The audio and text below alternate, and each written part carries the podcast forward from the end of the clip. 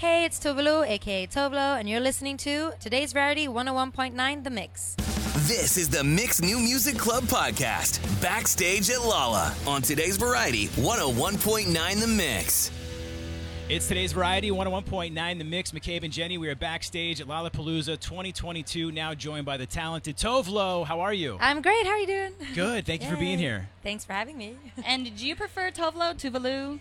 It's kind of whatever you want. And everyone is like freaking out, like, have I said your name wrong this whole time? But let me say, it's like the international way would be Tove Lo and the Swedish way is Tove Lo. So it's whatever feels pretty. Comfortable. Tove Lo, yeah, I love that. It is a very beautiful name. Now, you are no stranger to Lollapalooza. I'm not. So coming back, what goes through your head when you're here? So always excited when I'm able to play. I think I played the first time 2015, and I remember being like, nobody knows me in Chicago. Why am I going there? But like excited and nervous, thinking no one was going to show up. And it was like an incredible crowd. I remember I was barefoot on stage and it was so hot. I burnt my feet. So I had to run off and like grab my best friend from Sweden was with me, and I stole her Birkenstock. I'm like, give me your shoes. But it was a very cute show. And then 2017, I played the T Mobile stage, I think. And it was like, it was packed with people. I have this one of the best crowd photos I have is from that day, like that Charles Reagan took, and it's like this incredible shot of just like packed crowd and the beautiful sunlight. It was the skyline. It was such a great time. So I'm excited for tonight. Yeah. And you were just telling us about your Lolla after show that you just had last night and what happened. So I played the Vic. Last night, and basically there was some kind of power outage, or it was like something happened with the sound going out to the crowd, so we had to stop and kind of change out. My team was working really hard to figure out like what's going on, what cable's broken, what do we need to fix. And in the meantime, we maybe did 4 songs before this happened. So the fans were all like, we're ready, let's go. And so, but it was like maybe 20 minutes of waiting, which is such a long time when you're. Right. But then they gave me this megaphone, like, do you want to go out and say something like that? We're figuring it out or whatever. And so I took that and went out on stage, and they loved it. It was just like I was wearing all red, so I looked kind of like a lifeguard with this big microphone, like, don't worry, everything's fine, or like a sexy fire marshal or something. Ooh, just like, so luckily, they all kept their energy up, and then when we were able to figure out this kind of panic solution, it was such an incredible show. Like, they were such a good crowd, and it was so fun. So I'm happy they stayed.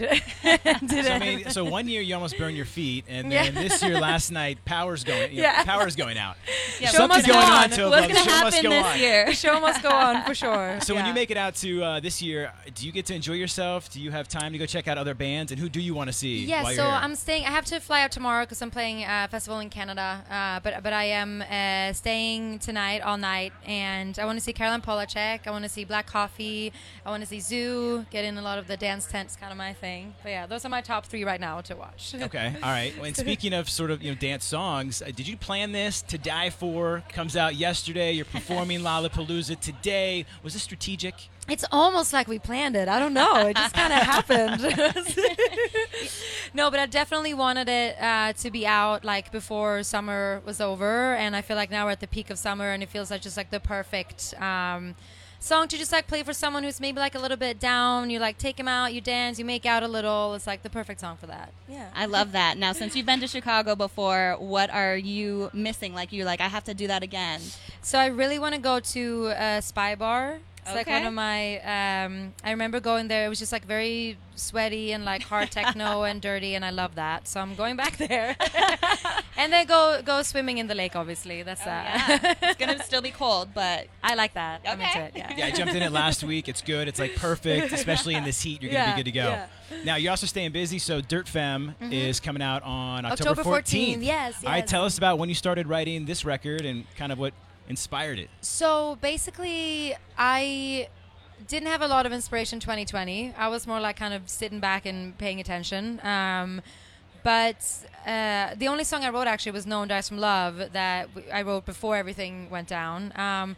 But I think in 2021, all of a sudden, I just started feeling really inspired again. Maybe it was because you could see sort of like the path to a better, like better future. I don't know. Mm-hmm. But I But I guess during that time, like, I'd gathered a lot of inspiration from somewhere. I think mainly internally, just like, I mean, again, this album is very personal. It's vulnerable. It's dramatic. It's very sort of grand in terms of like sonically. And I think that comes from just maybe having carried a lot of intense feelings that I, you know, hadn't really maybe let out yet. And so, because I usually use my music as kind of like a journal. It's like cathartic for me. So a bit of like a therapy session, writing songs. Okay. So yeah, here's an hour of therapy. Yeah, we appreciate it. We all need it. Trust me, we all need it right now. So yeah. Thank you. And you're on in a few hours. So what can people expect from you tonight during your show? I think I'm gonna wear really cute shorts on stage. They're really sparkly, and yeah, just a lot of dancing, a lot of energy. A lot of emotion. Okay. Yeah, it's going to be, you're going to feel it.